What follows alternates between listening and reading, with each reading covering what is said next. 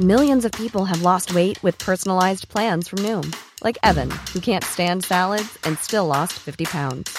Salads, generally, for most people, are the easy button, right? For me, that wasn't an option.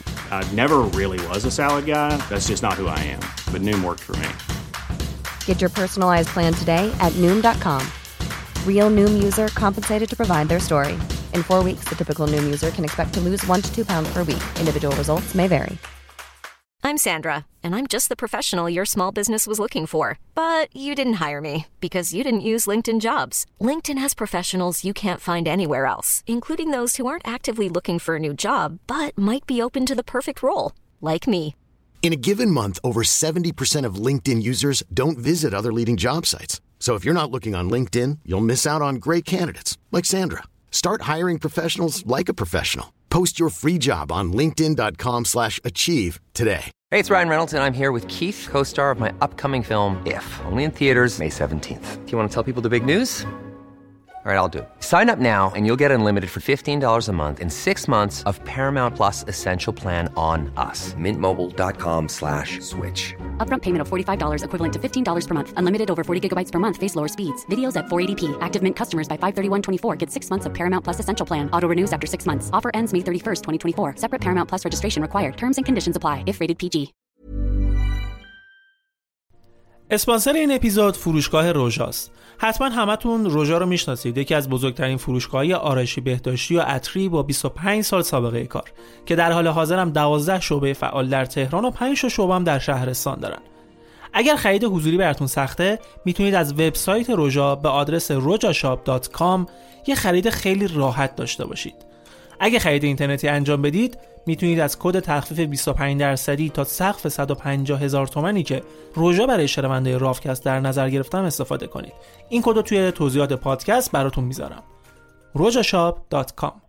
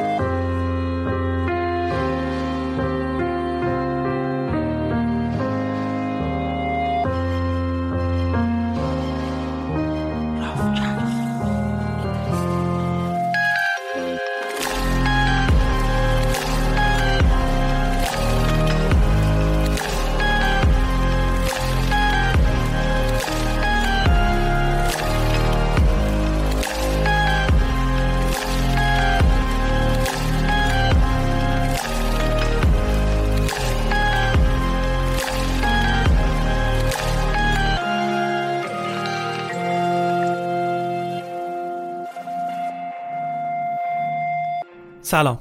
من ایمان نجادت هستم و شما به 65 مین اپیزود رافکست گوش می‌کنید که در تیر 1402 منتشر میشه.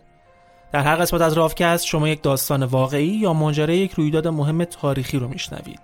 و در این قسمت هم قراره که بریم به دوران دیکتاتوری نظامیان آرژانتین در دهه 80 و دورانی که به جنگ کثیف معروف شد. ما در رافکس از تاریخ میگیم چون معتقدیم که گذشته چراغ راه آینده است و سعی داریم که کنار شما این چراغ رو روشن نگه داریم. اپیزود 65 جنگ کثیف.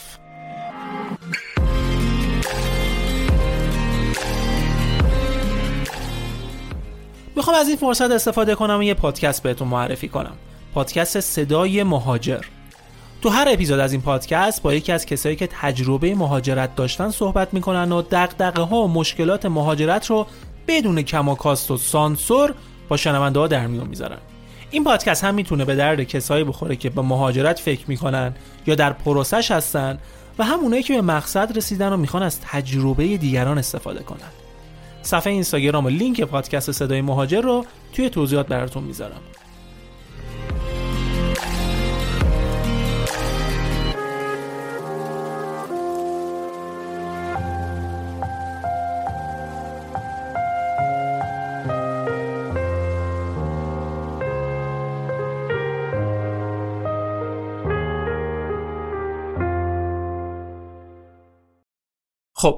ما تو این داستان میریم به آرژانتین. اوج داستانمون مربوط میشه به سالهای بین 1976 تا 1983 زمانی که ارتش با کودتایی که انجام دادن قدرت رو دست گرفتن و یک دوره سیاه رو رقم زدن. دیکتاتوری را انداختن که به جرأت میشه گفت کم سابقه بوده و اکثرا با عنوان جنگ سیاه ازش یاد میشه. حکومت نظامی معتقد بود که برای حفظ نظم و امنیت جامعه و ریشه کن کردن دشمنان آرژانتین که چپها و مخالفین تمدن غرب باشن این حق رو دارن که از هر شیوهی که می‌تونن استفاده کنن. شکنجه، قتل، تجاوز، کشتار، ناپدید کردن یا به قول جورج اورول تو رمان 1984 بخار کردن. و به همین دلیل بود که همچین اسمی را روی این دوره از تاریخ سیاه آرژانتین گذاشتن. به نظرم بریم یه چند سال عقبتر تا ببینیم که سیاست و بازی قدرت در آرژانتین چه مسیری رو رفت تا رسید به این دورانی که قرار ازش حرف بزنیم. بریم سال 1943 سه دهه قبل از دوران جنگ کثیف. تو اون سال بازم ارتش کودتا کرده بود و با سرنگون کردن دولت قدرت رو دست گرفته بود. تو این کودتا یه سرهنگی بوده به اسم خوان دومینگو پرون این آدم نقش خیلی مهمی در روند کودتا داشت. بعد کودتا هم توی حکومت نظامی پست و مقام گرفت و کم کم پیشرفت کرد. حالا چی باعث شده که ما خوان پرون رو وارد داستانمون کنیم؟ اینکه ایشون با مقامی که به عنوان وزیر کار گرفت یه سری اصلاحاتی انجام داد که منفع طبقه کارگر و وضعیت اجتماعی شد. اومد بیمه اجتماعی رو انداخت، ساعت کاری رو کم کرد، دست رو بهبود داد، یه سری پاداش برای کارگرا وضع کرد. شرایط اخراجشون رو سخت در کرد. حتی براش قرامت گذاشت. اینا باعث شد هم بین طبقه کارگر محبوب بشه هم نفوذش توی های کارگری بیشتر بشه. یه چند سال بعد از کودتا یه زلزله بزرگی هم توی آرژانتین میاد که حدود ده هزار نفر کشته میشن. شهری که گرفتار این زلزله شده بود تقریبا با خاک یکسان شد. و این خوان پرون بود که تونست شرایط رو کنترل کنه و به بازسازی شهر کمک کنه. همه اینا خب محبوب ترش می‌کرد دیگه. پرون همینجوری تخت گاز در حمایت از کارگران پیش رفت تا اینکه دو سال بعد از کودتا نظامی ها انقدر بهش فشار آوردن که از وزارت کار استعفا داد. چرا؟ چون اون موقع تب و به تفکرات چپ و کمونیستی بود و این آدما توی اتحادیه های کارگری و کلا بین قشر کارگر نفوذ داشتن و ارتش هم به شدت با این قضیه مشکل داشت. حتی پرون چند روز بعد از استعفاش بازداشت شد و این بازداشتش چند روز بیشتر طول نکشید چون یه تظاهرات گسترده تو آرژانتین در حمایت ازش اتفاق افتاد که بعدها به روز وفاداری معروف شد. بعدش هم آزاد شد. یکی از کسایی که به سازماندهی این تظاهرات کمک کرده بود اویتا بود. همسر دوم آقای خوان پرون. اویتا توی انتخابات سال 1946 هم کمک زیادی به ایشون کرده بود. تو انتخابات خوان به عنوان نماینده حزب کارگر یه طرف بود و بقیه احزاب و گروه های مختلف یه طرف دیگه. خوان اما حمایت مردم رو داشت. به خصوص اینکه روزهای آخر منتهی به انتخابات در نقش مشاور رئیس جمهور تونست رئیس دولت کودتا رو متقاعد کنه که یه سری قوانین جدید به نفع کارگران وضع کنه و یه جورایی همین موضوع برگه برندش تو انتخابات شد. اهداف خوانپرون در دوران ریاست جمهوری دو تا چیز مشخص بود. عدالت اجتماعی و استقلال اقتصادی. از نظر سیاسی هم سعی می‌کرد یه دولتی داشته باشه که نخواد خیلی با نظامی ها درگیر باشه. خودش هم نظامی بود دیگه یادمون نره. واسه همین اومد یه سری از فرماندهان ارتش رو بهشون پست و مقام داد. بعدش هم دستور داد که اقتصاددانها برنامه ای ارائه کنن که تو پنج سال کشور بتونه هم افزایش دستمزد قابل توجهی داشته باشه هم اقتصادش از اتکاب تولیدات غذایی در بیاد و تا جای ممکن از واردات و تولیدات خارجی بی نیاز بشن. مسیر دولتش هم همون مسیری بود که قبل از انتخابات می‌رفت حمایت همه جانبه از کارگران حتی اومد به کارگران این اختیار رو داد که اگر کارفرماها به تعهداتشون عمل نکردن اعتصاب کنند. اعتصابات کارگری سال 1945 500 هزار روز کاری از دست رفته داشت ولی در زمان خوامپرون تو سال 47 به بالای 3 میلیون روز کاری رسید. روز کاری از دست رفته رو بعد اینجوری حساب کنید که اگه مثلا سال 45 100 هزار کارگر 5 روز اعتصاب می‌کردن می‌شد خب 500 هزار روز کاری که به ازای همه اون 100 هزار نفر از دست می‌رفت. خلاصه که دولت خوب پیش می‌رفت دیگه. کلی از بدهی های خارجی رو صاف کرد. شبکه حمل و نقل عمومی رو بهبود داد. شرکای تجاری درست درمون برای آرژانتین پیدا کرد. دستمزد بالا رفت. افرادی که تحت پوشش بیمه قرار گرفتن سه برابر شدن. اهدافی که تو ذهنش بود رو تا حد زیادی آقای پرون انجام داد خوان پرون در کنار اویتا همسرش زوج دوست داشتنی آرژانتینیا شدن این محبوبیت انقدر زیاد بود که مکتبی به اسم پرونیسم در آرژانتین شکل گرفت که جامایش بر پایه ملیگرایی و سوسیالیسم، رفاه اجتماعی و حمایت از جنبش های کارگری بود. یعنی همین مسیری که خوان پرون می‌رفت. دولت تو سیاست خارجی هم سعی داشت هم شوروی و هم آمریکا را کنار خودش داشته باشه. اونم تو دوران جنگ سرد که شرق و غرب حسابی با همدیگه کری میخوندن. آمریکا یه سری سرمایه گذاری تو آرژانتین کرده بود باهاش مراوده تجاری داشت آرژانتین رو وارد طرح مارشال کرده بود مارشال یه طرحی بود که بعد از جنگ جهانی دوم برای کمک به بازسازی اروپا عملی شده بود آرژانتین تو قالب این طرح میلیون ها دلار کالا به اروپا صادر می‌کرد که به اقتصادش کمک خوبی کرده بود. از اون طرف هم آرژانتین اومد به شوروی توی تأمین غلات و مواد غذایی کمک کرد و یه سری صادرات به این اتحادیه انجام داد. این سوتی آرژانتین حسابی آمریکا رو عصبی کرد. خوانپرون خیلی به قضیه ساده نگاه کرده بود. پیش خودش گفته بود که فارغ از قوقای جهان به من چه که شوروی و آمریکا مشکل دارن. من می‌خوام هر دوتاشون با هم دوست باشن ولی فکر اینجاشو نکرده بود که این کارش آمریکا رو کفری می‌کنه هم از طرح مارشال اخراج شد هم یه سری محدودیت های اقتصادی علیش اعمال کرد آمریکا این باعث شد که بخش مهمی از بازارش از دست بده کم کم شرایط از اون شکوفایی اولیه‌ای که داشت فاصله گرفت. با اینکه طرح پنج ساله خوانپرون برای اصلاح اقتصاد خوب شروع شد و چند سالی هم خوب پیش رفت ولی بعد از یه مدت به مشکل خوردن. مشکلاتشون با آمریکا و فشارهای اقتصادی خودشون نشون داد. از طرفی هم واردات کالاهای لوکس زیاد شدند و دولت تو تأمین ارز مورد نیازش موند. هی شرایط بدتر شد. هی شرایط بدتر شد. دیگه از اون دوران اوج کاملا فاصله گرفتن تو این شرایط هم قربونش برم ارتش خودش رو منجی می‌دونست همیشه سال 51 یک سال قبل از انتخابات ارتش علیه دولت کودتا می‌کنه کلا اون دوره دوره کودتاهای نظامی بود. تا این حد که یه فرمانده نظامی علیه یه حکومت نظامی دیگه کودتا می‌کرد. که البته تو این مورد شکست خوردن و محبوبیت خوانپرون و همسرش اویتا همچنان حفظ شد. حتی دوباره تو انتخابات برنده شدن. این اولین انتخاباتی هم بود که زنها هم حق رأی داشتن. مردم به رئیس جمهورشون اعتماد داشتن. حتی با وجود فشارهایی که برای مشکلات اقتصادی مجبور شدن تحمل کنن. ولی این دوره جدید ریاست جمهوری برای پرون خوب شروع نشد اویتا همسرش و یار همیشگیش سال 52 تو 33 سالگی به خاطر سرطان فوت کرد و پرون یه پشوانه بزرگ رو از دست داد هم پرون هم مردم آرژانتین ضربه بزرگی خوردن. اویتا به خاطر فعالیت هایی که در قالب سازمان های مختلف برای مردم انجام می‌داد بسیار بسیار محبوب بود. آدمایی که تو تشییع جنازه شرکت کردن یکی از بزرگترین خاک سپاری های تاریخ رو رقم زدن. حداقل سه میلیون نفر تو این مراسم شرکت کردن. میگن تو اون روزا انقدر کشور دچار کمبود گل شده بود که از شیلی گل وارد می‌کردن.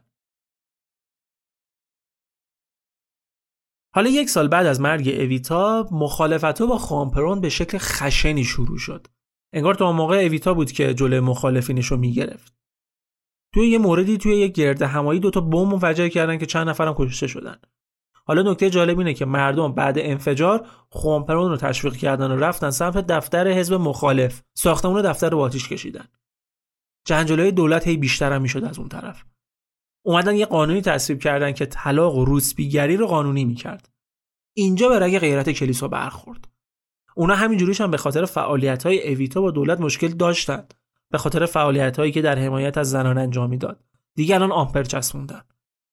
پرون با این قانون جامعه روحانیت رو به دشمنش تبدیل کرد. دیگه علنی بهش اعتراض می‌کردن دیگه. از یه طرف هم شایعه شده بود که پرون 59 ساله با یه دختری زیر سن قانونی تو رابطه است. دختری به اسم نلی که خیلی هم زیبا بوده. هیچ وقت هم خودش نه تایید کرد نه تکذیب. این ماجرا هم خوراک روزنامه ها شد. مرتب در موردش حرف می‌زدن و به عنوان رسوایی اخلاقی بلش می‌کردن. شاید اصلا یکی از دلایل سرنگونی خوانپرون همین رابطه شد چون یه بهونه خیلی خوبی دست مخالفینش داد. چالش پرون با کلیسا وقتی به اوج خودش رسید که کلیسا اومد یه بیانیه ای رو علیه دولت خوان پرون منتشر کرد و اونو ظالم و فاسد خطاب کرد. فردای روز انتشار این بیانیه یکی از عجیبترین روزهای تاریخ آرژانتین رقم خورد. خوان پرون از حامیانش دعوت کرد که تو میدان مایو در بوینس آیرس پایتخت برای یه سخنرانی جمع بشن. میدان مایو در تاریخ سیاسی آرژانتین نقش خیلی پررنگی داشته معمولا گرد همایی مهم اونجا انجام می‌شد چند تا ساختمان مهم دولتی هم اطرافش بود و جنبش مادران روسری سفید هم که جلوتر بهش می‌رسیم کارش رو از همین میدون شروع کرد خلاصه که روز تجمع شد و مردم کم کم داشتن تو میدون جمع می شدن که یهو دیدن جنگنده های ارتش بالا سرشون تو آسمون دارن پرواز می‌کنن. همزمان هم دو تا گردان نظامی را افتادن سمت ساختمون های دولتی. کودتا شده بود. اونم یکی از عجیب ترین کودتاهای تاریخ. من یاد ندارم واقعا جای دیده باشم یا خونده باشم که جنگنده های ارتش در حین کودتا مردم رو بمبارون کرده باشن. ولی ارتش آرژانتین این کارو کرد. همزمان که نیروهای ارتش و نیروهای وفادار به دولت رو زمین می جنگیدن احزاب کارگر هم از حامیانشون خواستن که برن سمت میدان مایو و های دولتی و اجازه سقوط دولت رو ندن. این فراخان یه جمعیت زیادی رو کشون سمت میدان مایو. این کار باعث شد تلفات بمبارون های جنگنده ها بیشتر بشه. بعدش هم جنگ از زمین به آسمون کشیده شد. چند تا جنگنده نیروهای وفادار دولت پرواز کردن و با جنگنده های کودتا درگیر شدن. کودتاچیا تونستن یکی دو تا پایگاه نظامی رو اشغال کنن و توی بمباروناشون به چند تا از ساختمانهای دولتی آسیب بزنن. ولی نیروهای وفادار دولت و گارد ملی هم جانانه دفاع می‌کردن. مردم هم که در حمایت از دولت تو صحنه بودن. این درگیری ها تا ساعتهای 5 و 6 از ادامه پیدا کرد و در نهایت با کلی کشته و زخمی که اکثرشون هم غیر نظامی بودن تموم شد به نفع کی؟ خوان پرون برای دومین بار کودتا علیه دولت شکست خورد. رهبران این کودتا سه تا فرمانده ضد پرونیستی بودن که بعد از شکستشون قرار شد تو دادگاه نظامی محاکمه بشن. ولی بهشون این فرصت رو دادن که مثلا شرافتمندانه تمامش کنن، خودکشی کنن. اتفاقا یه نفرشون هم این کارو کرد و فردای کودتا تو دفترش خوشو کشت. ترکش های کودتا ادامه داشت. همون شب کودتا مردم عصبانی و پرونیستایی که کلیسا رو عامل تحریک این کشتار می‌دونستن به کلیسا حمله کردن و غارتشون کردن چند تاشون به آتیش کشیدن دولت در مورد تلفات این درگیری ها گفته که 400 نفر کشته شدن منابع مختلف هم از 345 نفر تا 500 کشته رو تخمین زدن آمار رسمی هم که از بیمارستان ها و سردخونه ها جمع کردن 136 کشته نشون می‌داد. ولی اکثر منابع بالای 300 کشتر اعلام کردن. خلاصه که این کودتا هم شکست خورد دیگه. این کودتا هم شکست خورد. ولی ولی این ارتش قرار نبود پاپس بکشه. فقط سه ماه بعد ارتشی شورش بزرگ را انداخت که خودشون بهش می‌گفتن انقلاب آزادی بخش و این بار دیگه تونستن به خواستشون برسن. تو جریان این شورش خوامپرون به سختی تونست با کمک نیروی دریایی پاراگوئه از آرژانتین خارج بشه و بعد از 9 سال در 1955 یه دولت نظامی جدید جای یه دولت نظامی دیگه به قدرت رسید.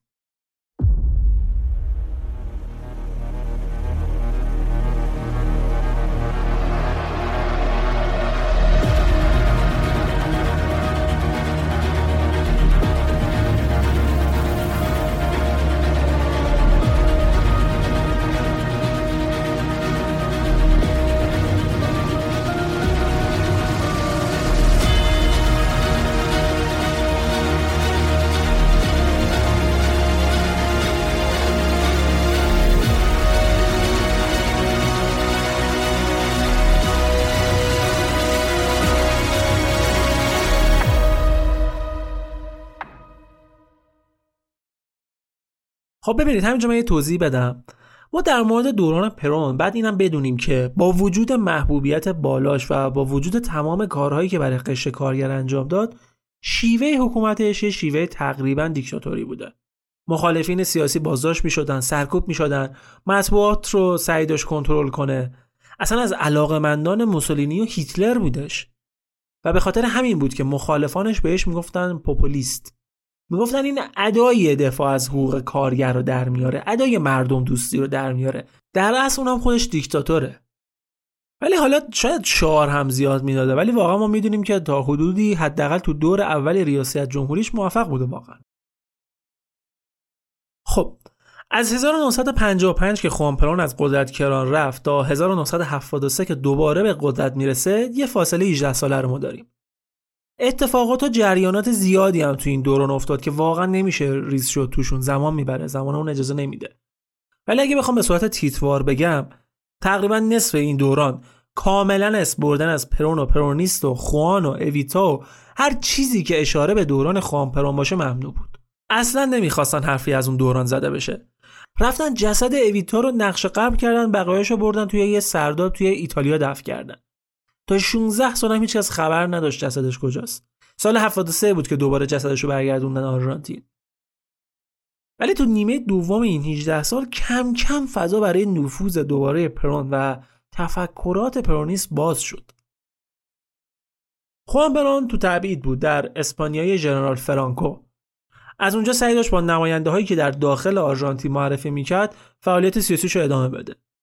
تو این سال هم دولت هایی که سر کار می اومدن اکثرا دیکتاتوری بودند و شمشیر برای اتحادیه کارگری از رو بسته بودند. پرون تو دوران تبعیدش خیلی به چپ ها نزدیک شد چه در داخل و چه در خارج آرژانتین. حتی وقتی پرونیستا دو دسته شدن پرونیستای راست و پرونیستای چپ بیشتر حامی چپ ها بود. حتی تو اسپانیا یه دیداری هم با چگوارا داشت. زمانی که چگوارا بعد از موفقیت در کوبا می‌خواست بره بولیوی و انقلاب کمونیستیش رو به تمام آمریکای لاتین صادر کنه. این نزدیکیش به چپ ها خیلی مهمه ها. جلوتر می‌فهمید چرا. اینم بگم که یه سری از پرونیستای دست راستی و افراطی شدیدا با پرون مخالف بودن. شعارشون پرونیست بدون پرون بود. می‌گفتن اگه می‌خواید با دشمنان پرونیست بجنگید بعد با خوان پرون بجنگید. یه توضیح خیلی مختصر و دو سه خطی هم در مورد اصطلاح چپ و راست بدم که توی اپیزود باهاش زیاد کار داریم. چپ ها که اکثرا احزاب کمونیستن کسایی که به سرمایه داری اعتراض دارن به فاصله طبقاتی اعتراض دارن و معتقدن که دولت باید کنترل همه چی دست بگیره که توزیع ثروت به شکل یکسان برای همه اتفاق بیفته. خب شعارهای قشنگیه دیگه ولی بعد ببینیم که چقدر جواب داده. ما کوبا رو داریم می‌بینیم وضعیتشو ونزوئلا رو داریم می‌بینیم. چین کمونیستی رو هم می‌بینیم که فقط اسم کمونیست رو یدک می‌کشه. و یعنی کاملا سرمایه داریه حالا دست ها به بازار آزاد اعتقاد دارن. میگن فاصله طبقاتی اجتناب ناپذیره. دولت نمی‌تونه مداخله گسترده داشته باشه. باید از سرمایه داری برای کارآفرینی حمایت کرد و از اینجور حرفا. خلاصه که خوان پرون سال 1965 همسر سومش ایزابلا رو به نمایندگی خودش میفرسته آرژانتین که با گروه های سیاسی مختلف و موافق و مخالف دیدار کنه و تو صحنه سیاسی آرژانتین بمونه. نتیجه همه ملاقات ها و ائتلاف ها و سیاست بازی ها این شد که نماینده و حامی خوان پرون از پرونیست های چپ سال 1973 در انتخابات ریاست جمهوری پیروزی رسید و فضا برای پرون باز شد که بعد از 18 سال برگرده آرژانتین. در 20 جولای 1973 هواپیمای خامپرون با استقبال بیش از 3.5 میلیون نفر از طرفدارانش در شوهای 10 کیلومتری از فرودگاه تو باینس آیرس به زمین میشینه. عجیب محبوب بود واقعا. و دوباره خوامپرون دوباره اجتماع هواداران و دوباره داستان جدید. تو جریان این استقبال اعضای افراطی پرونیستای دست راست مردم رو به گوله میبندن و یه روز سیاه دیگر رو تو تاریخ آرژانتین ثبت می‌کنن حداقل 13 جسد شناسایی شد و بالای 350 نفر زخمی شدن و قطعا که کشته ها بالاتر از این حرفا بوده چون هیچ وقت هیچ تحقیق رسمی در مورد این حادثه انجام نشد. حاشیه های حضور دوباره پرون در کشور ادامه داشت چند هفته بعد رئیس جمهور و معاونش همزمان با هم استعفا میدن که دلیلش رو جلوتر میگم و با این استعفا دیگه راه برای انتخابات جدیدی که پرون هم بتونه توش نامزد بشه هموار شد و تو انتخاباتی که در دوازدهم اکتبر همون سال برگزار شد خوان پرون با کسب 62 درصد آرا برای سومین بار با عنوان رئیس جمهور آرژانتین انتخاب شد. دوره جدید ریاست جمهوری پرون از نظر سیاسی پرتنش بود. کاری به مسائل اقتصادی نداریم که به نسبت اوضاع بهتر شد ولی از نظر سیاسی تنش بین راست و چپ زیاد شد. و نکته عجیب این بود پرون که خودش زمانی به چپ ها نزدیکتر بود آدمایی را تو دولتش آورد که به شکل افراطی مخالف چپ ها بودن. مثلا یه وزیری داشت که قدرتش به مراتب بالاتر از وزیر عادی بود. این آدم گروهی درست کرده بود به اسم تریپل ای. این گروه مشهور به این بود که اصلا کارش شکار چپ هاست و این بده که اول از یه جناحی در ظاهر حمایت کنی ولی وقتی به قدرت می‌رسی بزنی زیر همه چی.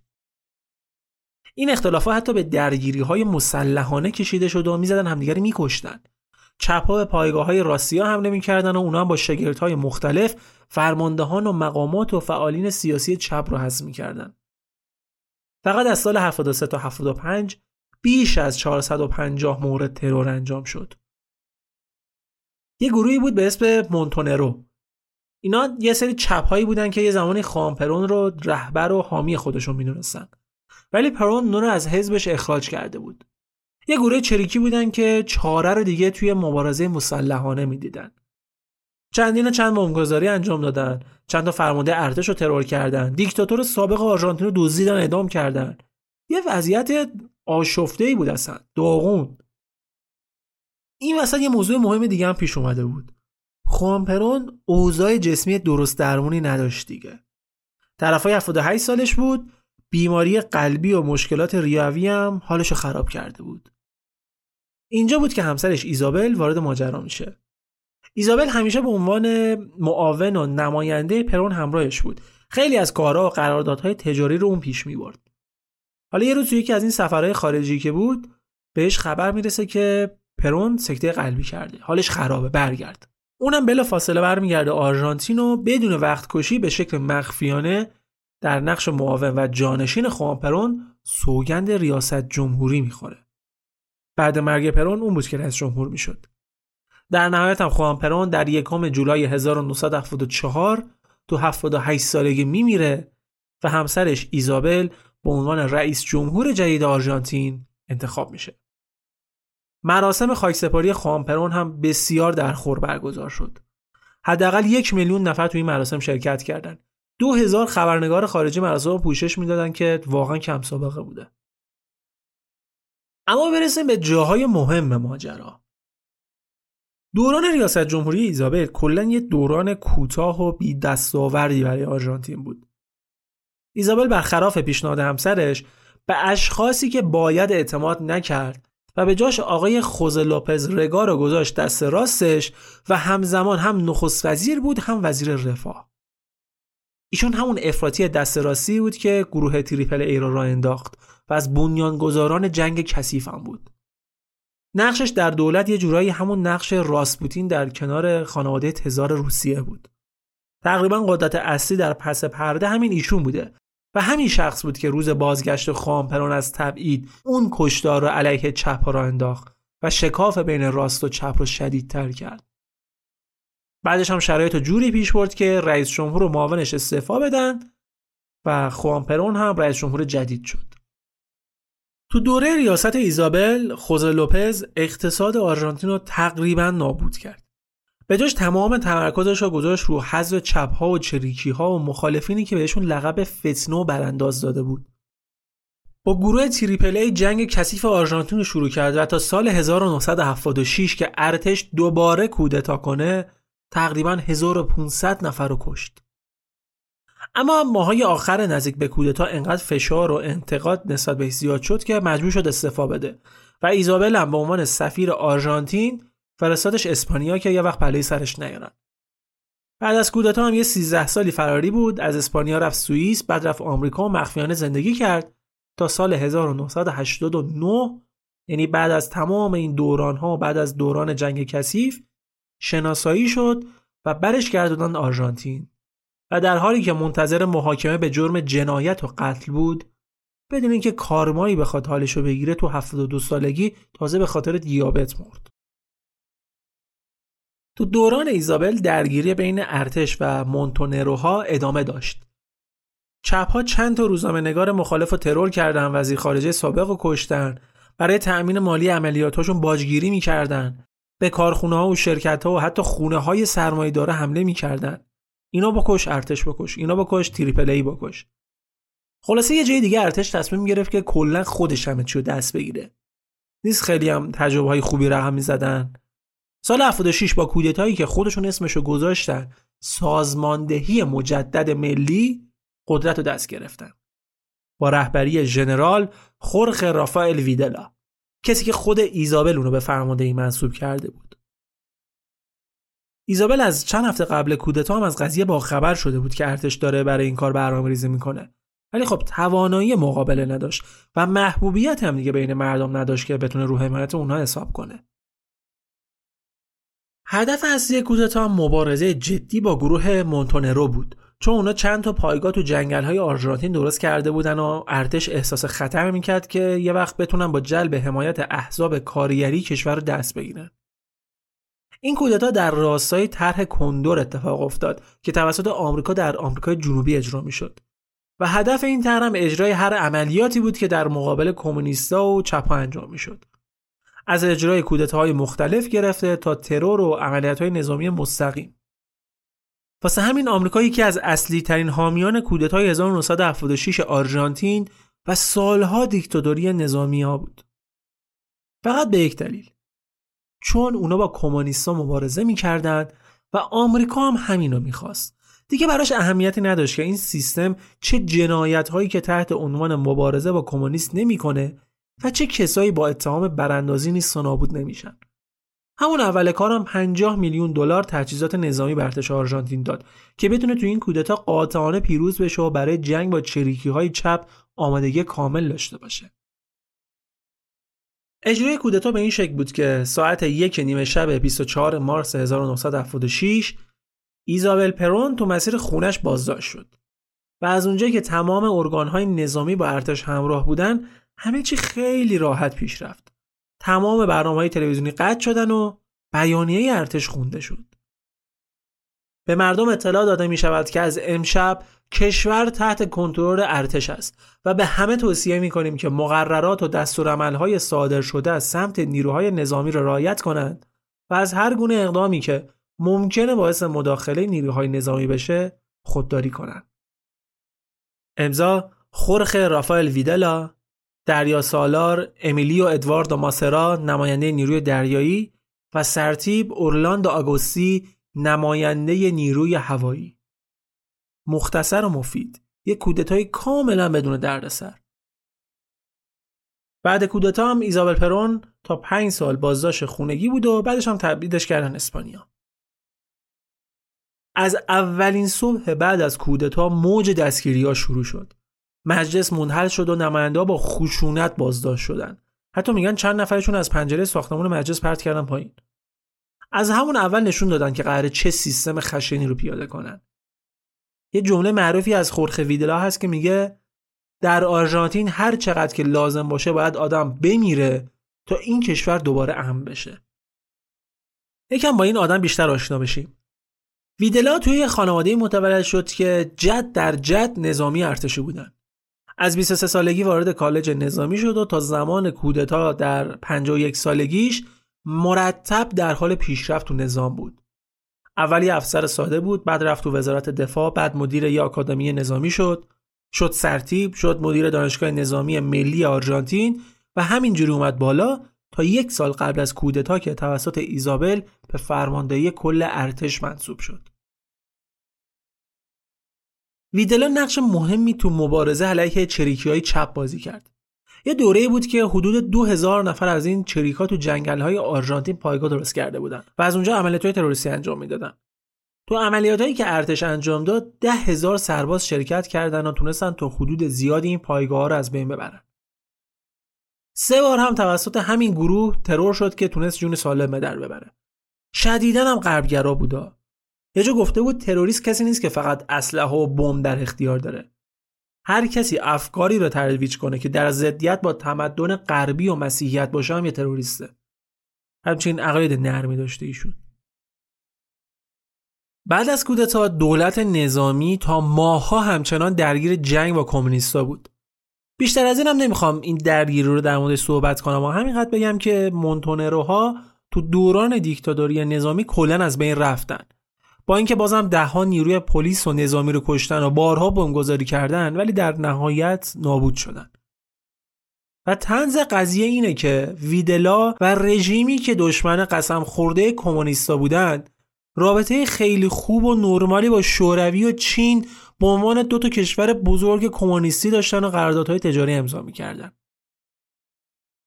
اما دیکتاتوری نظامی آرژانتین سرکوب عجیبی رو علیه اتحادیه کارگری، دانشجوها، روشنفکرها، فعالین سیاسی و حقوق بشری انجام داد. البته که این سرکوب از سالهای آخری خوامپرون و دوران ایزابل به بهونه مبارزه با چپها شروع شده بود. ولی ویدلا یه لول دیگه از کشتار رو انداخت.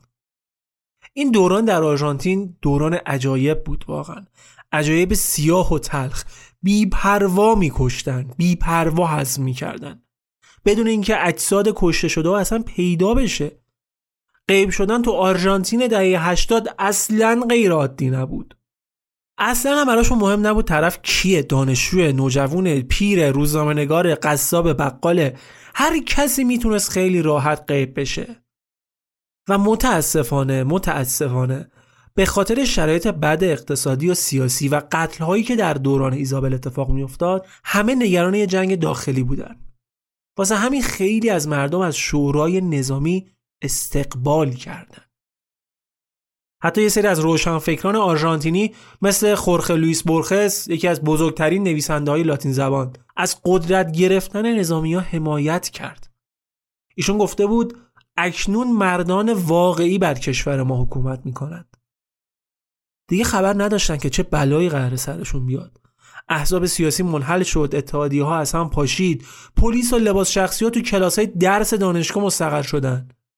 فرماندار باینس آیرس گفته بود ما اول براندازا رو می‌کشیم بعد هم دستاشون بعد حامیان اونا رو بعد هر کسی که بی تفاوت باقی مونده بود دست آخرم همه ترسوها رو می‌کشیم. و این کارم کردن. این کارم کردن. یه روزی عملیاتی رو انداختن که به عملیات شب مدادها معروف شد. ریختن یه سری آدم رو به زن برانداز بودن دستگیر کردن. کیا رو؟ یه سری دانش آموز زیر 18 ساله که از اعضای اتحادیه دانش آموزی بودن. پلیس اینا رو به جرم براندازی بازداشت کرد. ده نفر بودن و از این ده نفر فقط چهار نفرشون دوباره زنده دیده شدن. شش نفر دیگه حتی اجسادشون هم پیدا نشد. یکی از این چهار نفر که اون زمان یه دختر 17 ساله بود میگه من یه دختر یک و نیم متری 47 کیلویی بودم که هر روز برهنه از یه مرد قلچامق دو متری کتک میخوردم. یکی دیگهشون از شکنجه هایی میگه که با شوک الکتریکی به صورتش پایین تنش می‌دادن. اینا تازه دستگرمی بودا. طبق اسناد تقریبا روزی دو نفر ناپدید می‌شدن و هیچی هم واقعا بدتر از این نبود. خونواده های این آدما حاضر بودن اجساد گم شده ها پیدا بشه ولی تو این وضع بیخبری نباشن. بعضی از آدمایی که هدف قرار می گرفتن کسایی بودن که اصلا فسادهای دولتی رو برملا کرده بودن. ارتش میومد بچه دزدی سیستماتیک انجام می‌داد. بچه های مادران زندانی یا خانوادهایی که از نظرشون برانداز بودن ازشون می‌گرفتن و سرپرستیشون رو می‌دادن به وفاداران خودشون که بچه دار نمیشن. می‌گفتن این مادرای برانداز بچه های برانداز تربیت می‌کنن. یه گواهی تولد جلی درست می‌کردن و سرپرستی بچه رو می‌دادن. یکی دیگه ای که از نظرشون تهدید به حساب نمیومد خلاصه که تو دوران جنگ کثیف نیروهای چپی که توی درگیری بازداشت می‌شدن بی برو برگرد میسپردنشون به جوخه های اعدام. هزاران هزار نفر شکنجه می‌کردن که به زور ازشون اطلاعات بگیرن. و از بین این آدما طبق اسنادی که وزارت امور خارجه آمریکا منتشر کرده حداقل 80 درصدشون اصلا این کاره نبودن. نه برانداز بودن نه اصلا اطلاعاتی از برانداز داشتن. این اسناد میگن ناپدید شده همه قشر آدمی رو شامل می‌شدن. از رهبران اتحادیه گرفته تا پزشک و روحانی و فعال حقوق بشر. شکنجه از خفگی مصنوعی بوده تا اخته کردن و تجاوز و شوک الکتریکی و کشیدن دندون و هر کاری که فکرشو کنید. سال 79 حداقل 38 جسد بدون سر تو سواحل آرژانتین پیدا کردن. که اصلا معلوم نشد کی بودن چرا کشته شده بودن. یکی از قتل های مشهوری که در آرژانتین اتفاق افتاد قتل الیزابت کاسمن بود. الیزابت متولد آلمان بود و فعالیتش در زمینه مطالعات سیاسی بود. ولی آدمی بود که سعی می‌کرد فعالیت های بشر دوستانه هم انجام بده. و این فعالیت ها اونو کشون سمت آرژانتین و آسیب دیده های خشونت های نظام دیکتاتوری. بهشون کمک می‌کرد که بتونن از آرژانتین خارج بشن. تو کشوری که حتی کشیش ها هم در امان نبودن و خیلی راحت کشیش های معترض هم حذف می‌کردن الیزابت تو سازمان های سیاسی و مسیحی آرژانتین فعالیت می‌کرد. همین فعالیتاش هم باعث شد که حکومت بره سراغش. سال 1977 ناپدید شد. فقط یک سال بعد از اینکه علنا علیه دیکتاتورای آرژانتین مبارزش شروع کرد. خیلی تو آلمان سعی کردن با لابی و فشار سیاسی بتونن خبری ازش بگیرن ولی را به جایی نبردن. تنها چیزی که نصیبشون شد جسدی بود که هفته ها بعد پیدا کردن. فقط دو هفته بعد از تولد سی سالگیش. حکومت اول اعلام کرد که الیزابت تو درگیری های بین ارتش و چریکی ها کشته شده. ولی کالبا چکافی نشون می‌داد که بارها تحت شکنجه بوده و از فاصله نزدیک به سر گردن شلیک شده بود.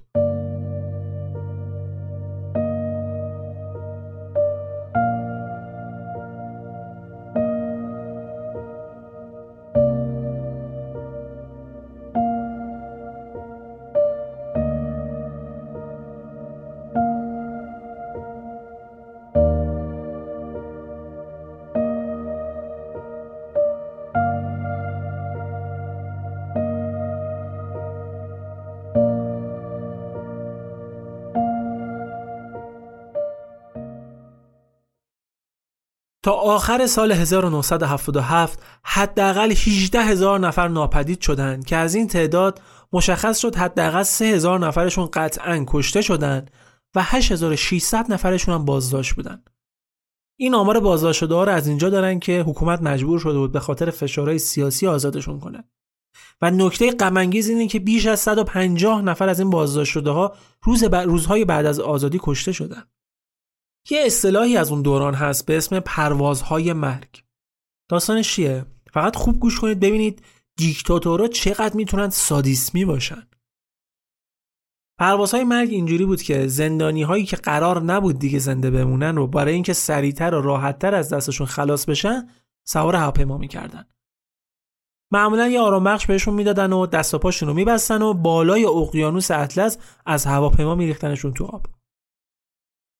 خیلی وقتا به این زندانیا می‌گفتن که داریم آزادتون می‌کنیم.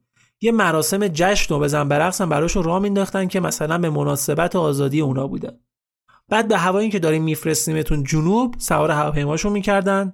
دوباره به اسم اینکه داریم واکسینتون می‌کنیم بهشون آرام بخش می‌زدن که منگ بشن. دست و پاشون رو میبستن و بالای اقیانوس پرتشون می‌کردن پایین.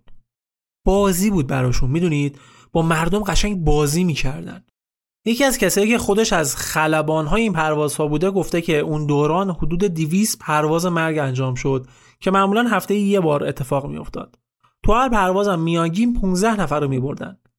تخمین می‌زنن که حداقل 2000 نفر به این شیوه کشته شده باشن. حداقل آمارا تا 4000 نفر هم رفته. این نکته اینجا بگم کل نیروهای چریکی مونتونرو در اوج دوران فعالیتشون همونطور که گفتم دو هزار نفر بوده. ولی رژیم فقط دو هزار نفر رو تو پروازهای مرگ کشت. یعنی می‌خوام بگم اکثر این آدمایی که به بهونه مبارزه با کمونیست کشته می‌شدن کسایی نبودن که اسلحه دست گرفته باشن. یا بیگناه بودن یا مخالفین دیکتاتوری بودن یا ته تهش عقاید کمونیستی داشتن دیگه از این بالاتر که نبود. و دیکتاتوری نظامی اونا رو صرفا به خاطر عقایدشون صرفا به خاطر مخالفت با جنایت هایی که را انداخته بودن اینجوری میکشت طبق آمارهایی که سازمان های مختلف ارائه کردن حدود سی هزار نفر در دوران دیکتاتوری خورخ ویدلا کشته شدند. هزاران نفر هیچ وقت حتی اجسادشون هم پیدا نشد. البته ویدلا تنها نبود. فرماندهان نظامی دیگه هم در شورای نظامی کنارش بودن که توی این کشتار کمکش کنن. حتی دو سال آخر دوران دیکتاتوری قدرت اصلا دست کس دیگه ای بود. یه موردی هم در مورد پاپ فرانسیس رهبر فعلی کاتولیک های جهان هست که بد نیست بدونید. ایشون هم اهل آرژانتین دیگه و در دوران جنگ کثیف اسقف پایتخت بوده و بارها به این متهم شده که در اون دوران با حکومت نظامی همکاری می‌کرده. و حتی دو تا از کشیش های کاتولیک و مخالف حکومت رو به مقامات لو داده. بعضی جا هم گفته شده که لو نداده ولی برخلاف چیزی که خودش میگه کمکی هم به آزادیشون نکرده. این کشیشا پنج ماهی زندانی بودن و شکنجه شدن و آخر هم نیمه برهنه تو خیابونا ولشون کردن. این اتهام از چند جای مختلف به ایشون وارد شده. یکی از این دوتا کشیش که بعدا یه کتابی هم چاپ کرد میگه که من احتمال نمیدم که اون ما رو لو داده باشه. ولی می‌دونم که کاری هم برای آزادی ما نکرد. از نفوذش به عنوان اسقف پایتخت استفاده نکرد و کلا چشمشم رو همه چی بسته بود. هیچ اعتراضی به هیچ چیزی که در جریان بود نمی‌کرد. خود پاپ اما گفته که اتفاقا من اون موقع خیلی از فراری ها رو توی کلیسا پناه دادم و حتی یه بارم مدارک هویتیم رو به یه فراری سیاسی که خیلی شبیه من بوده دادم. واسه اینکه از کشور خارج بشه. اتهاماتی که به پاپ زده شد هیچ وقت اثبات نشد و چند باری هم مقامات قضایی سالها قبل سال جوابش کردن. ولی خب هیچ وقت به شکل جدی داستان پیگیری نشد. حکومت نظامی حتی توی کشورهای دیگه هم موش می‌دوند. سال 1980 ارتش آرژانتین با کمک قاچاقچیهای مواد مخدر و چند نفر از نازی های سابق مثل کلاوس باربی کمک کرد یک کودتای خونین رو توی بولیوی رو اندازی کنند. نیروهای مسلحی که توی این کودتا از طرف آرژانتین شرکت داشتند کسایی بودند که فرانسوی آموزششون داده بودند. آرژانتین مدل حکومتش رو به کشورهای دوست هم یاد می‌داد. تاکتیک های ضد شورش، مدل های مختلف اعترافگیری، جوخه های مرگی که طراحی کرده بودند. آرژانتین یه نمونه خوب سرکوب با خفقان مخالفان سیاسی شده بود برای کشورهایی که اونا هم هیچ مخالفی رو بر نمیتابیدن. همه این اتفاقات هم در راستای همون عملیات کندور بود. تقریبا تمام دیکتاتورهای آمریکای جنوبی تو این عملیات کنار آمریکا بودن. از همین خورخ ویدلا بگیرید تا پینوشه دیکتاتور شیلی که تو کشتار جنایت دست کمی از ویدلا نداشت. آمریکا جدا از اون 50 میلیون دلاری که اول کار به آرژانتین داد یه سی میلیون دلار دیگه هم یه مدت بعد دادن و میلیون ها دلار هم تجهیزات نظامی دیگه بهشون فروختن آمریکایی‌ها توی آمریکای جنوبی هم پایگاهایی داشتن که اونجا به افسران آرژانتینی راه و روش مبارزات ضد کمونیستی یاد می‌دادن روشهایی که برای کشتار مردم بیگناه هم استفاده می‌کردن هنری کیسینجر تقریبا یک سال بعد از روی کار اومدن خورخ ویدلا ازش به خاطر مبارزه و سرکوب چپها تشکر کرده بهش تبریک گفت. ویدلا حتی با جیمی کارتر رئیس جمهور آمریکا هم دیدار کرد. جدا از خود دولت هم شرکت های آمریکایی هم حسابی هوای رژیم رو داشتن. کارخونه فورد شده بود محل نگهداری و شکنجه زندانیا. وقتی عملیات کندور شروع شد حسه اولیش کشورهای آرژانتین، اوروگوئه، پاراگوئه، شیلی و بولیوی بودند که با کمک سازمان سیاه هر کسی که تاکید می‌کنم هر کسی در هر لباسی که مشکوک به تفکرات چپ بود رو رسد می‌کردن و شکار می‌کردن از نقش فرانسه هم نبد قافل شد. فرانسوی هم ارتباط نزدیکی با دیکتاتوری نظامی داشتند هم دستگاه اطلاعاتیشون با آرژانتینی آمار می‌داد. هم جنگ های خیابونی و چریکی رو بهشون یاد می‌دادن. حتی تو دانشکده های آرژانتین مدل مبارزه سربازان فرانسوی تو جنگ استقلال الجزایر رو بهشون یاد می‌دادن. اما به نظرم بد نیست در مورد یه موضوع دیگه هم هم صحبت کنیم. در مورد جام جهانی 1978 آرژانتین. مسابقاتی که در اوج سرکوب های خورخ ویدلا به میزبانی آرژانتین انجام شد این مسابقات برای ویدلا بهترین فرصت بود که یک چهره خوب و شاد و پرشور از حکومتش و از خود آرژانتین نشون بده. کلی هزینه و تبلیغات کردن که به بهترین شکل ممکن برگزارش کنه. اما قبل از شروع بازی ها یه سری کمپین هایی برای بایکوت مسابقات رو افتاد. تو فرانسه بخش بزرگی از روشنفکران و هنرمندان از جمله ژان پل سارتر، فیلسوف و نویسنده تلاش کردند که تا به هر قیمتی از حضور تیم ملی فرانسه تو این بازی ها جلوگیری کنند.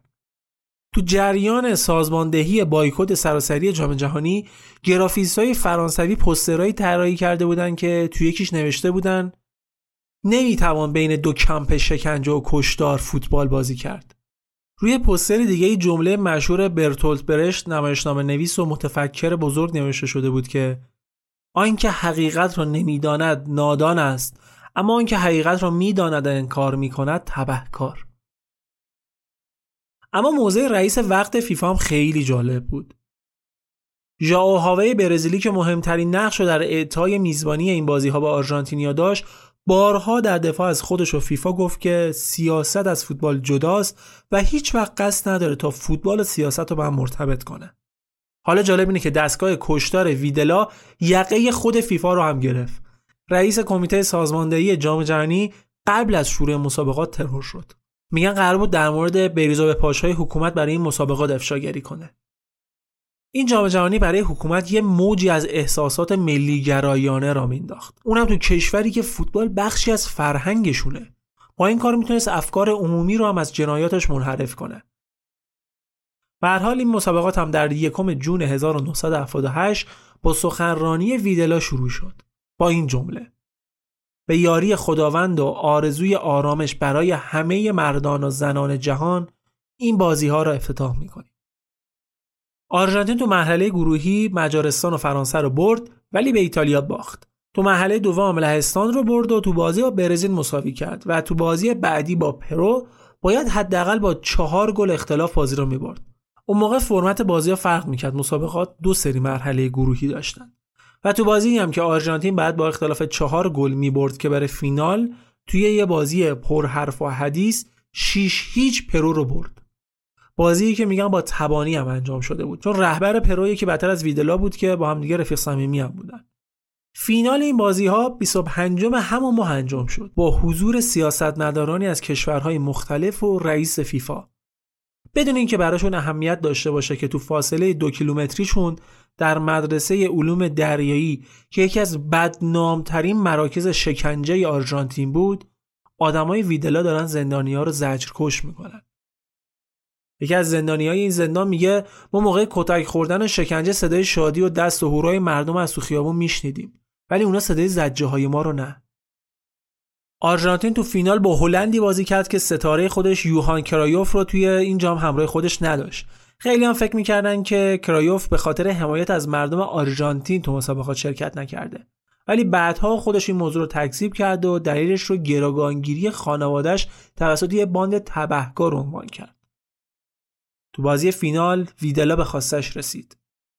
آرژانتین هلند رو برد و خورخ ویدلا قهرمان این جام شد.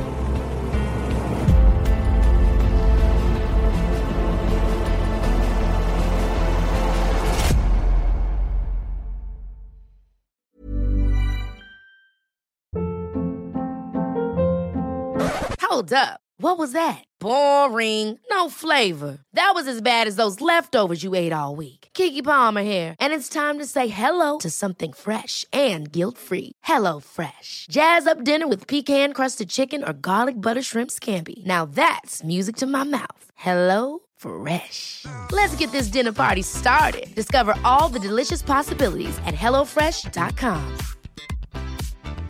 If you thought the only way to get a more defined jawline with natural looking results was through surgery, think again. Juvederm Volux XC is a non surgical injectable gel filler that improves moderate to severe loss of jawline definition and can help you achieve natural looking results with little downtime. Even better, this improved definition lasts up to one year with optimal treatment. No maintenance required. Improve jawline definition for a smooth, sculpted look with Juvederm Volux XC. For important safety information and to find a licensed specialist, visit juvederm.com. That's J U V E D E R M.com. Not for people with severe allergic reactions, allergies to lidocaine, or the proteins used in Juvederm. Common side effects include injection site redness, swelling, pain, tenderness, firmness, lumps, bumps, bruising, discoloration, or itching. There's a risk of unintentional injection into a blood vessel, which can cause vision abnormalities, blindness, stroke, temporary scabs, or scarring. Talk to a licensed specialist to find out if it's right for you.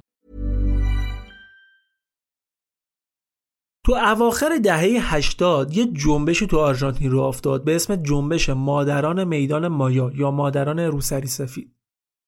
اینا مادرانی بودن که بچه هاشون ناپدید شده بودن و خیلی هاشون چند سال بود که هیچ خبری از بچه هاشون نداشتن. دنبال یه نشونی خبری چیزی میگشتن و احتمالا هم خودشون می‌دونستن که دیگه قرار نیست بچه هاشون رو ببینن. ولی یه سوال مهم داشتن که حکومت باید بهش جواب می‌داد. فرزند من کجاست؟ این مادران بچه هاشون رو تو فضایی از دست دادن که از نظر رژیم همه دشمن بودن. حتی کافی بود اسم و شماره شما تو دفتر تلفن زندانی سیاسی باشه تا تو هم دشمن به حساب بیای. یکی از مادرانی که پسر 19 سالش ناپدید شده بود گفته بود تنها جرم پسر من جوونی، متفکر بودن و مخالف بودنش بود.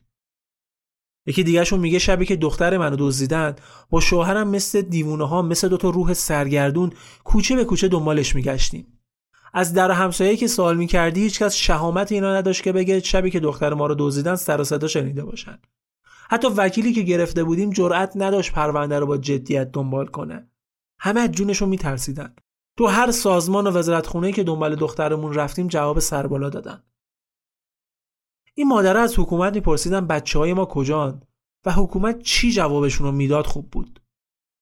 ویدلا گفته بود بچه های شما نه زندن نه مرده اونا مفقود الاثرن و خب این یعنی اینکه حکومت نیازی نداشت اتهام قتلشون رو گردن بگیره.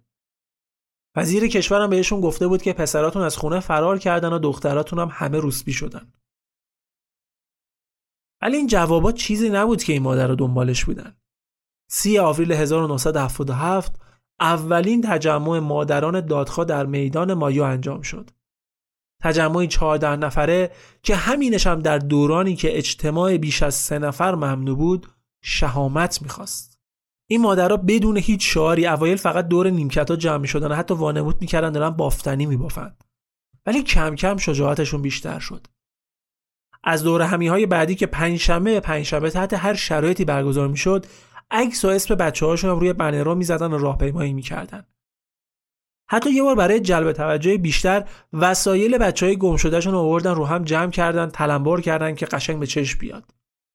کم کم مادرای بیشتری به این جنبش اضافه شدن. راهپیمایی شروع شد. اونا فقط دنبال بچه های خودشون نبودن ها. دنبال عدالت برای همه ناپدید شده ها بودن. تو جامعه به شدت خفه شده. تو جامعه ای که خیلی ها هنوز فکر می‌کردن این کسایی که زندانی و کشته شدن شاید واقعا مجرم بودن که مستحق این بلاها بودن. و در اوج سرکوب شدید ارتش این مادران شدن پرچمداران مبارزه علیه نظام دیکتاتوری خورخ ویدلا. حکومت تا موقع با ناپدید کردن مخالفان از بین بردن اجسادشون سعی داشت کشتارشون رو پنهان کنه. ولی این مادرها وقتی عکس بچه هاشون رو دست گرفتن و اسامیشون رو پخش کردن هویت اونا رو به نمایش گذاشتن. جوانایی که قربانی جنون قدرت شده بودن. هوشیاری این مادرها تو مبارزهشون واقعا حائز اهمیته. اصلا بهونه دست رژیم نمی‌دادن. به هیچ حزب و جناح سیاسی نزدیک نمی‌شدن. اجازه نمی‌دادن کسی بخواد جنبششون رو مصادره کنه. به پیشنهاد خانم ویلافور که یکی از بنیانگذاران این جنبش بود این مادرها با روسری سفید عدم وابستگی و وحدتشون رو نشون می‌دادن. خانم ویلافور یکی از مصممترین مادران این جنبش بود که می‌گفت حکومت باید جواب ما رو بده. حتی اگه شده به مقر دولت بریم باید جواب بگیریم. خیلی وقت دور همیای این مادرها تو خونه ایشون انجام می‌شد. بارها و بارها به سازمان ها و نهادهای حقوق بشری نامه نوشت. یه بار یه نامه رو جلوی چشم کلی معمور و لباس شخصی وسط جمعیت دست وزیر امور خارجه آمریکا رسوند که خواسته هاشون رو به گوش آمریکایی‌ها برسونه. تجمعات مادران هر هفته برگزار می‌شد. پلیس اونا رو محاصره می‌کرد و لباس شخصی هم لحظه به لحظه رصدشون می‌کردن ها. مادرها هم کاملا می‌دونستن که تحت نظرن اما یه قدم عقب نمیذاشتن. خبر این تجمعات به کشورهای دیگه هم رسید. یه کارزاری حتی رو افتاد که حسابی صدا کرد مادران اومدن صدها هزار دست کاغذی درست کردن. دسته کاغذی که روشون اسم و عکس بچه هاشون و شعارهایی رو علیه رژیم نوشته بودن. بعد اومدن این دستا رو تو میدون به نمایش گذاشتن. وقتی خبر این کارزار پخش شد زنان دهها کشور دیگه هم از این دستای کاغذی درست کردن و با اسم خودشون فرستادن آرژانتین. بالاخره کم کم توجه جامعه بین المللی به قضایای آرژانتین جلب شد. آمریکا لطف کرد و منت گذاشت و تازه سال 1977 ارسال تجهیزات نظامی به آرژانتین رو متوقف کرد. سوئد هم یکی از کشورهایی بود که پشت مادران دادخواه در اومد. حکومت اوایل این مادران را پیرزنهای دیوونه خطاب می‌کرد مسخرشون می‌کرد سلامت روحی روانیشون رو می‌برد زیر سوال بعد دید نه اینجوری نمی‌تونه جلوشون رو بگیره تو دهم سپتامبر مادران میدان مایو یه لیستی از بچه های گم رو منتشر می‌کنن که این کار دیگه کاسه صبر حکومت رو لبریز می‌کنه. یه لیست درست کرده بودن اسم تمام بچههایی که ناپدید شده بودن و توش آورده بودن که همه ببینن و بشناسنشون. همون شب دوازده نفر از این مادران ناپدید شدن. بینشون خانم ویلافور هم بود. به علاوه دو تا راهبه فرانسوی که برای کمک به این مادر اومده بودن آرژانتین. ظاهرا یه افسر اطلاعاتی به اسم آلفردو آستیز تو ناپدید شدن این مادران نقش داشته. طبق اسناد منتشر شده این مادرها تو همون بازداشتگاه مخوف دانشکده علوم دریایی که اون موقع مدیریتش هم با آلفردو آستیز بوده برده شدن و شکنجهشون دادن. حتی از اون راهبه ها عکسی توی مطبوعات چاپ شد که جلوی پرچم مونتونروها وایساده بودن. مشخصا این عکس رو تو زندان و برای خراب کردنشون گرفتن و منتشر کردن. یه سری اعتراف نامه هم ازشون مونده که دارن به عضویت تو گروه های چپ و تروریستی اعتراف می‌کنن. تقریبا ده روز بعد یه سری جسد تو سواحل آرژانتین پیدا میشه. این اجساد بلافاصله توسط مأمورین امنیتی توی گروه های دست جمعی رژیم دفن میشن. سالها بعد از سقوط رژیم دیکتاتوری آرژانتین این گروه ها باز شدن و با آزمایش ای مشخص شد که جسد خانم ویلافور و اون راهبه های فرانسوی و چند نفر دیگه از اون دوازده نفر روبوده شده بین این اجساده. دلیل مرگ برخورد جسم سخت به سر عنوان شد. ظاهرا ماجرا اینجوری بوده که بعد از چندین روز شکنجه اونا رو سوار هواپیمای مرگ کردن تو مسیر کشتنشون و اجسادشون رو به آب انداختن. سال 2005 بقایای جسد بانو ویلافور رو سوزوندن و خاکسترش رو در میدان مایو به عنوان نمادی از یک مادر عدالتخواه و مبارز دفع کردند. اما انجمن مادران بیدی نبود که به این باتها بلرزه. یکی از مادران می‌گفت اونا تصور کردن که با روبودن مادران جنبش ما رو از بین می‌برن. نفهمیدن که با این کار عزم ما رو راسختر می‌کنن. این عزم راسخ رو میشه از نامه هاشون به یکی از وکلای سرشناسشون فهمید. به اون نوشته بودن که ما مادرها التماس نمی کنیم که بهمون جواب بدن. ما به نام عدالت از اونا مطالبه می کنیم که به ما جواب بدن. چون این ابتدایی ترین اصل عدالت و حق مسلم ماست. این جنبش تا سالها به فعالیتش ادامه داد. سال 82 حداقل هزار نفر از مردم در کنار مادران روسری سفید تو میدون مایو جمع شدند و این تعداد تو راه هایی که سال 83 اتفاق افتاد به سی هزار نفر رسید. تو این اجتماعات دانشجوها روشنفکران و هنرمندان هم کنار این مادرها بودن. اجتماع هزار نفر و سی هزار نفر تو دوران جنگ کثیف که منع تجمع بوده خیلی بزرگه واقعا. دست کم نگیریدش. وضعیت داغون اقتصادی و اعتصاب ها و شروع شدن اعتراضات مردم باعث شد که سال 1981 خورخ ویدلا بعد از سالها جنایت از قدرت کناره گیری کنه. ولی فکر نکنید بعدش روند دموکراتیکی طی شد.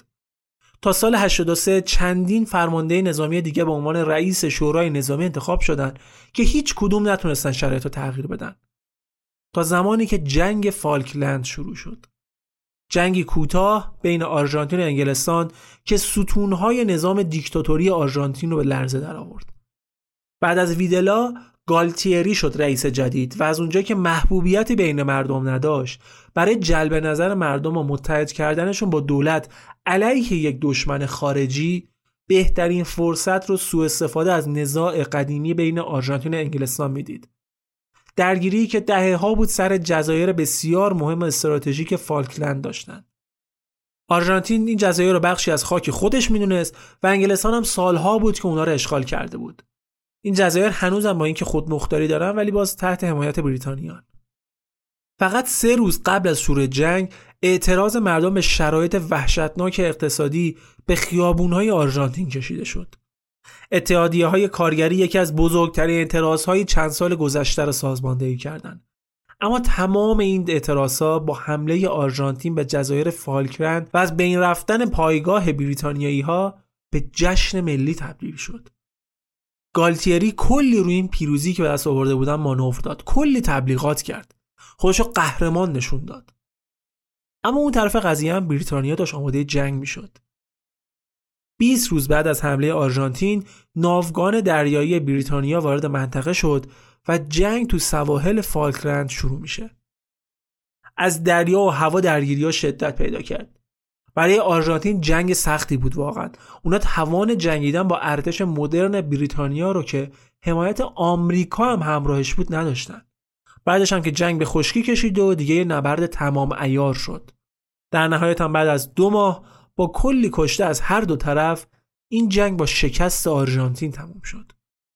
ارتش آرژانتین تو این جنگ به شدت آسیب دید. نیروی هواییش تقریبا نصف بیشتر تجهیزاتش از دست داد. تمام بودجه کشور خرج جنگ شده بود و شرایط اقتصادی هم به قهقرا رفت. بلا فاصله بعد از اعلام شکست در جنگ از سمت گالتیری اعتراضها با خشم بیشتری از طرف مردم شروع شد و شعله این خشم شکست تحقیرآمیز فالکلند هیزمش شده بود بالاخره نظام دیکتاتوری آرژانتین از هم پاشوند و یک سال بعد با فشارهای داخلی و خارجی ارتش قبول کرد که یک انتخابات جدید برگزار بشه و سال 1983 طی یک انتخابات آزاد مردم بعد از سالها پای صندوقهای رأی رفتن و دموکراسی دوباره به آرژانتین برگشت. تازه بعد از برگشت دموکراسی بود که با تشکیل کمیته حقیقتیا با پیدا کردن اسناد سالهای دیکتاتوری ابعاد وحشتناک اون دوران سیاه مشخص شد. با اولین گزارش هایی که این کمیته داد سران نظامی حکومت قبل بازداشت شدند و به جرم قتل و جنایت دادگاهی شدند. جالب اینه که یه سری از فرمانده های ارتش باز دوباره برای جلوگیری از دادگاه این آدما اقدام نظامی کردند که رئیس جمهور وقت از مردم خواست که برای حفظ دموکراسی به خیابون ها بیان درخواستی که مردم با قرق کردن خیابون های آرژانتین جواب دادن. اولین دادگاه جنایتکاران سال 1985 تشکیل شد و خورخ ویدلا تو این دادگاه به خاطر جنایاتی که به عنوان رئیس دولت انجام داد به حبس ابد محکوم شد. ولی دولت جدید در نهایت مجبور شد که یک قانونی تصویب کنه که به قوانین عفو معروف شد. به خاطر فشار ارتش یه سری از متهمین از جمله ویدلا عفو خوردن و سال 90 بعد از فقط 5 سال زندانی کشیدن آزاد شدن. شاید دولت واقعا مجبور بود که یه مقدار با ارتش سازش کنه تا دوباره کشور نخواد یه کودتای جدید به خودش ببینه. ولی واقعا ویدلا ویدلا بعد آزاد می‌شد؟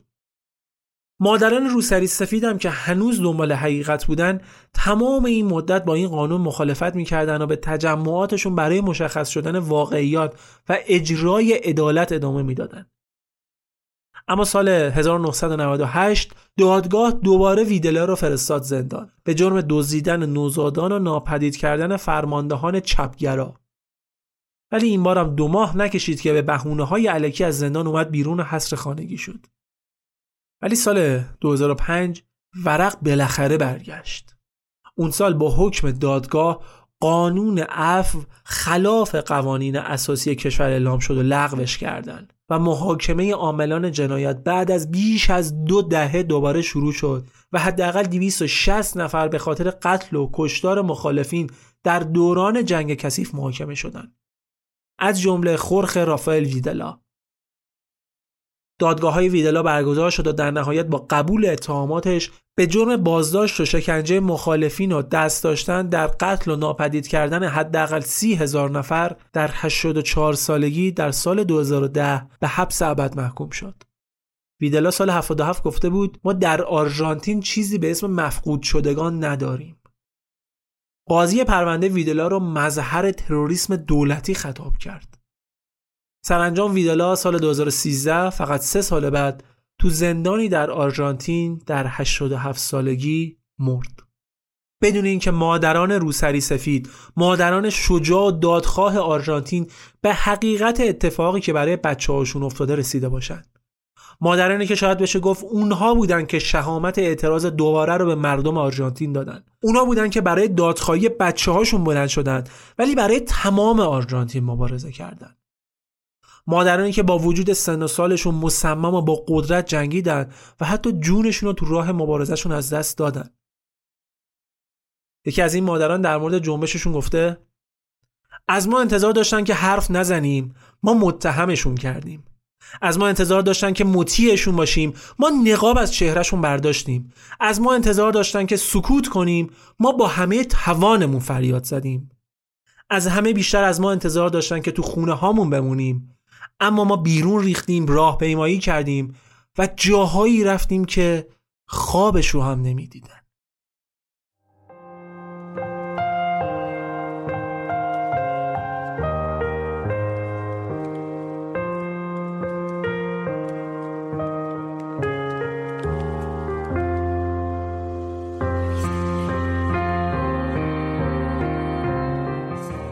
چیزی که شنیدید 65 امین اپیزود رافکست بود که در تیر ماه 1402 منتشر میشه. رافکست رو می‌تونید از تمام اپلیکیشن ها و سایتمون rafcast.ir بشنوید. شبکه های اجتماعی رافکست رو هم فراموش نکنید اینستاگرام، توییتر، تلگرام و همینطور یوتیوبمون شما می‌تونید نسخه ویدیویی این اپیزود رو هم توی یوتیوب ببینید که فکر می‌کنم جذابیت خیلی بیشتری هم براتون داشته باشه. در نهایت ممنونم از شما، ممنون از اسپانسرهای این اپیزود پادکست صدای مهاجر و روژا شاب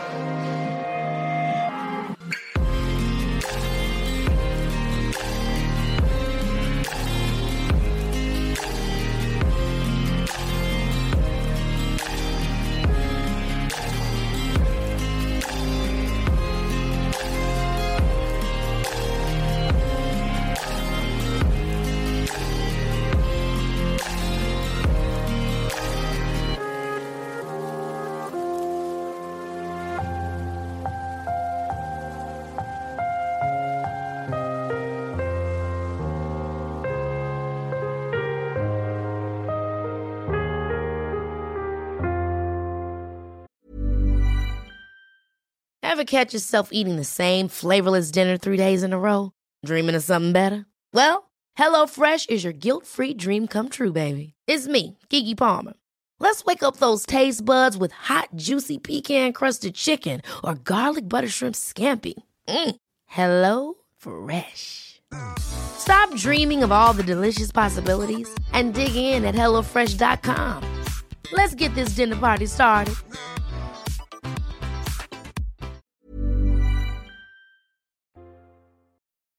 This break is brought to you by Adobe Photoshop. If you're a professional photographer, designer, or artist, you need the tools to go wherever your imagination takes you. Cookie cutter content just doesn't cut it. But you already knew that. What you might not know is that new AI powered features in Photoshop can help you make complex edits in seconds. And it's easier than ever to collaborate and give feedback so you can create faster and crush your next deadline. Get started for free. Click or tap the banner to head over to Photoshop.com.